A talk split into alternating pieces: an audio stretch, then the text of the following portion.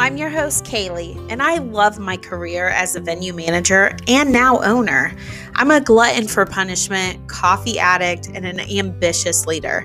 I've seen and done some unglamorous things in this chosen career path, but I wouldn't change it for the world. Let's talk about the ups and downs of venue ownership, and I'll fill you in on the crazy stories, give you some knowledge on the nitty gritty details, and share my passion for this industry.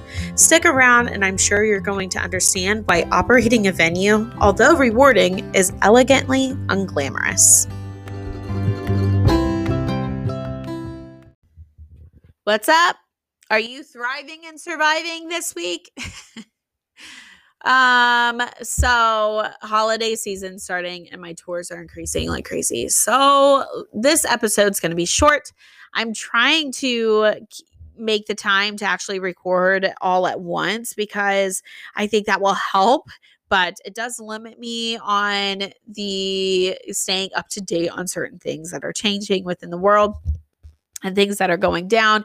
But um, I need some listener stories so send those to me. I want to know your craziest and wild weddings that you've been a part of and worked with. Um, momzillas, bridezillas, groomzillas, send them all to me. And if you want it to be anonymous, don't list your name. I won't say your name and I won't say your location, but give me the deets. Give me the juicy stories because I want to know. I am totally interested in all that kind of stuff. And to be honest, this is one of the craziest, mo- most wild industries to work in. And there's so many stories and so many juicy, juicy gossip stuff that I love. And I'm totally here for it. So send them over to me and, um, you know, I'll share them. Anyways, let's dive on into this week and talk about a really good episode. It's very, it's going to be very beneficial to you. So let's dive on in.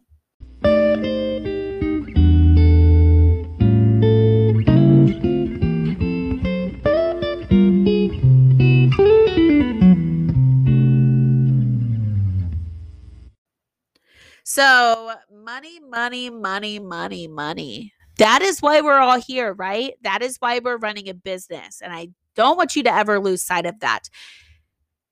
Running a business is number one to make money. Number one. Number one, make money. Number two, maybe your own self self fulfillment. but number one, you need to make money to have a business. You have to. You you've got to be successful, and in order to have self fulfillment and what you in your business and to love what you do, you got to be able to support yourself and put food on your table and support the business. And there's so many things that go into it. When I first started I did not consider this very often. I was more in it for my own self satisfaction of doing weddings and being a part of weddings and being creative. And I just thought that it was going to be super just fun and I was going to make a difference in people's lives. I was going to be a part of the most special day in their life. And then it, reality sunk in. I was pricing myself based on self satisfaction. I wasn't taking into account this is actually what it cost me to do this, and this is what I need to make in order to be successful and to have a successful business and be able to stay open in general and to pay for my kids and, and to pay for my student loans because holy shit, those things are drowning me and I will forever be in debt. I feel like I'm going to forever be in debt. Why did I need a college education? I don't know. So, you know, then I it gets to the point where I I was like, goodness gracious. I really started to focus in on the cost because I was after the first year and you lose a lot of money.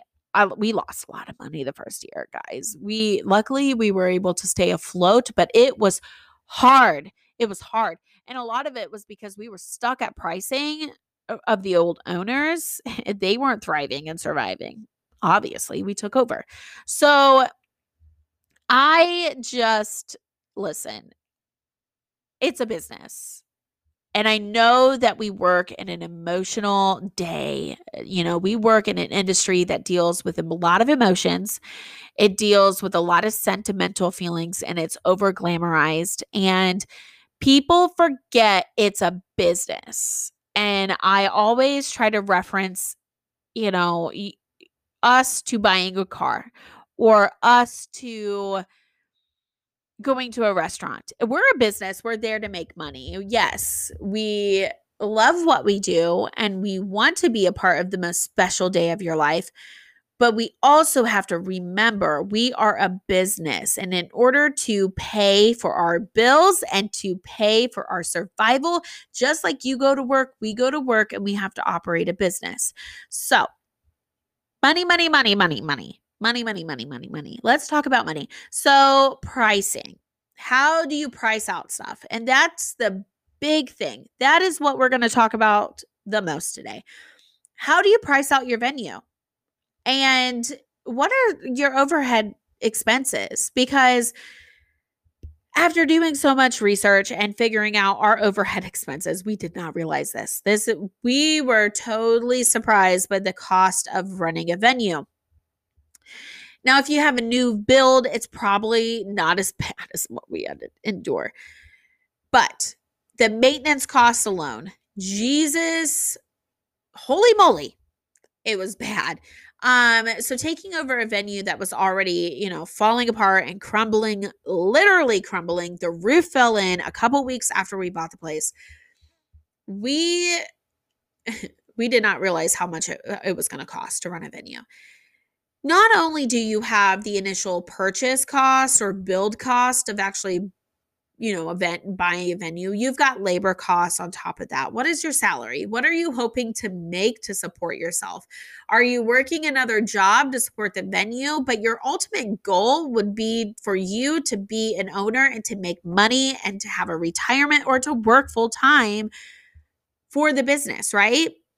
You shouldn't always want to have a second job just to keep the business afloat. You should want to pay yourself. That's the point of having a venue. This is either your retirement or this is your actual income.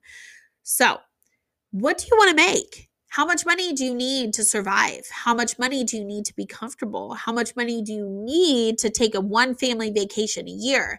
You need to think about that um, because you need to build that into the cost of your venue. And then you also need to build in, of course, the cost of actual loans and maintenance and labor and taxes and permits and fees. And there's so much that goes into it. So, first of all, how much are your loans? Divide that by how many expected events you want to have a year. So let's say your venue loan per month is $3,500 a month just for the loan. You want to, I've got to get my calculator out here. Guys, I'm not good at math. Um, I can't do this stuff on the spot. So you have $3,500 per month. Multiply that by 12. So you're spending $42,000 a year just for the loan to pay for your business. And that might be, you know, 15 to 30 years. Who knows how long your loan is. If it's an SBA loan, maybe it's like 20 years. I don't know. I don't know what your terms are, but let's say you need to have $42,000 just to pay for the venue. How much do you want to make a year? 60 60 grand? Okay, so you need to also have $60,000 a year to pay for your salary. Then, how much does it cost for electric per month? Usually, utilities. Think about your t- utilities. How much per month? I don't know. Ours is pretty high. We pay about $1,500 a month in electric. So $2,500? I don't know. Let's go high. Um, so that's going to be, uh, let's say 15,000 a year. Uh, no, that's like 24,000 a year just in utilities. Um, so then you also have, you know, the expense of your taxes. How much are your property taxes? Let's say five grand. Um, let's say you also have permits. I know it t- costs us $1,500 for a health permit per year. It costs us $1,500 for alcohol permit per year. Um, and this is not even your cost of goods. Then maintenance. How much is it going to cost you to keep up on the building? Um, landscaping. Are you doing the mowing yourself? How much is that mower? Um, are you paying someone to come in and do the landscaping for you? So if that's the case, let's say $300 per week three six nine so $1200 a month on during summer months so let's say unless you're like in the south where you probably need it all year round let's say eight grand for landscaping. Then you have like your maintenance which i would budget a thousand dollars per month for maintenance 12000 a year. Then you also have um, your and i'm not even considering catering right now or like labor cost. Um because that's not how we do it. But so then you're looking at $154,000 total a year just for those items that I've already listed. Um, marketing expenses. Let's say you spend a small budget of $5,000 on marketing. Um, you have taxes. Let's say your taxes are $25,000 a year. Um, and then, so how many events? That's $184,000 a year you have to make in order to just pay for the venue and your salary. That's no additional labor for floor plan setups. That's no additional labor for, you know, cleanups or anything. That's you doing it all, honey. That's you doing it all. So let's say how many events do you want to have a year? Let's say you do one every weekend, so you have 52 events a year. You need to charge a minimum of $3,500 per rental to pay for that. To just pay for the venue and your salary. $3,500 a year. That's very minimum. Um, that's why clients don't realize our overhead. Clients don't realize this is how much we really have to charge. Um, and I would say 52 events on your first year is pushing it. Like you might have 20.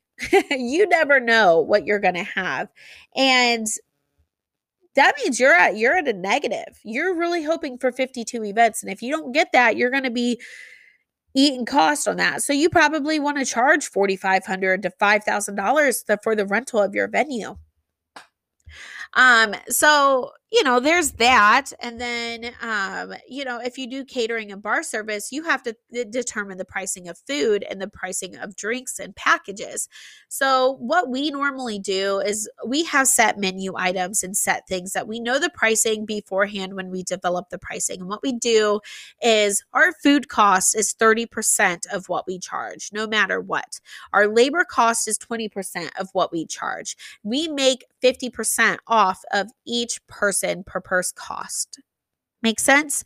So, not only that, so let's say I charge $20 per person for a buffet item um, and 50% of that is $10 so we're making $10 a person on and and net and net sales for that catering but that also has to pay for other things so I mean, you have to also think that if you had 150 people and they were paying $20 a person, 50% of that is $1,500. So you can only spend $1,500 or 30% of that is $900. So you can only spend $900 on food and you can only spend um, $600 on labor. $600 for labor is nothing. So you might have a dishwasher that's going to cost you 50 bucks. You might have a two kitchen servers that cost you 100 bucks each. Then you have your chef that actually needs to make the food unless you're making the food. Um, and that's going to cost you at least 400 to $600 per event. So you're way over that already. So you got to really determine the cost. But I think a rule of thumb is to decide how much is your overall fixed cost per year. Things you can't change, which is your loan, your salary per year, your maintenance, no matter what, has to be taken care of. Um, your landscaping, that kind of stuff has to be taken care of if you have events or not. And then you need to divide that by your goal.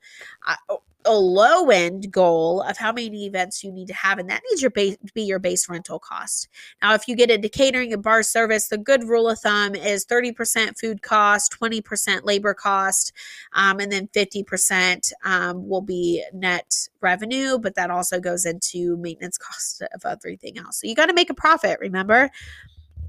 Um, then you also will go into um, bar costs. I would say 50% of the cost needs to be. So let's say an ounce of liquor costs you a dollar 25. So you need to at least charge about $5 a drink. so um, there's you got you got to think about what your costs are and not only that and on the bar service side you've got co2 that you have to think about. If you have beer lines refrigerated lines the electric that goes into that you have to think about um, the labor of the bartenders that go into that, security. Do you need a security officer on site? The insurance. That is one thing that I didn't even build into the cost um, of per event. So definitely consider insurance. I know ours is in the thousands and thousands of dollar range. It really depends on what services you provide, how high your insurance is going to be. But you have to determine your overhead cost of everything. Then you need to de- decide what your minimum event count is going to be. One every weekend, 52 weddings a weekend, or 52 weddings a year. That's low for someone who's established, but that's high for someone who's just opening. So I would say 20 events is a good good starting point. Um so yeah, you got to make money off of this because you need to be profitable and you need to be able to have reserves in your bank and you need to be able heaven forbid we have another covid issue where you get shut down. Those reserves will be what makes or breaks your business and will help you stay afloat. Um and not to mention that winter season you have no income. None so, well, usually, usually you don't. I mean, I we get some income, but it's not it's not anything substantial to actually take care of the business. So we save, save, save, save, save in the summer, so then that way we can get through winter with our reserves, um, plus some to actually put back because we're a business and we need to be profitable and make money. Um, we need to have a retirement, people. So there's so many things that go into it, but I think that with the mindset of this is a business, you need to be profitable, it will help you tremendously. It will help you get by and it will help defeat some of those emotional empathetic things that you want to do, like giving a refund on a deposit due to a cancellation or giving eh, eh, or giving a discount because you know somebody. You have to remember you're a business and you have to survive and you have to operate like a business. This is not this is not charity. A wedding is expensive. It is definitely the most you know, can be the best day of your life. But you're also paying to have that best day of your life. Just as much as you pay for that nice fancy car that you love, you're paying for that nice fancy wedding that you will remember for a lifetime. So remember that clients have to pay for that, and you are entitled to charge what you need to charge in order to take care of your business and take care of your family. You are a human, your business is meant to be profitable. You are not meant to break even. You are not meant to lose money because you are in the wedding industry. So, keep that in mind and that will help you throughout the planning process. Those pricing strategies are very very i would say broad because everybody's different and everybody's cost and overhead are different your venue might be millions of dollars and your loan amount might be way more than $3500 a month but that is a starting point. I can only tell you what we do and how much ours is and what I would estimate. But everybody's different and everybody's venue is never going to be the same. So that's it for today, guys. I hope that this helps you plan out your pricing and helps you have a backbone to charge what you need to charge to make your business successful because your business is what supports you and your family and your retirement. And you deserve a retirement and vacations just as much as your client deserves retirement and vacation by working their nine to five job. So, all right, guys, talk to you later, and I will see you next week.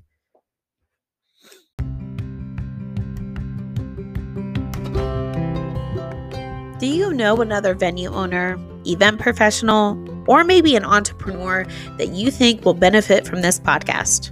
Why don't you share it with them and help me inspire others? Stay informed by following or subscribing to this podcast. You'll be notified each time an episode is posted. You can also follow me for more tips and inspiration on Instagram at Elegantly Unglamorous Podcast or on our website at elegantlyunglamorous.com. I'll see you next time.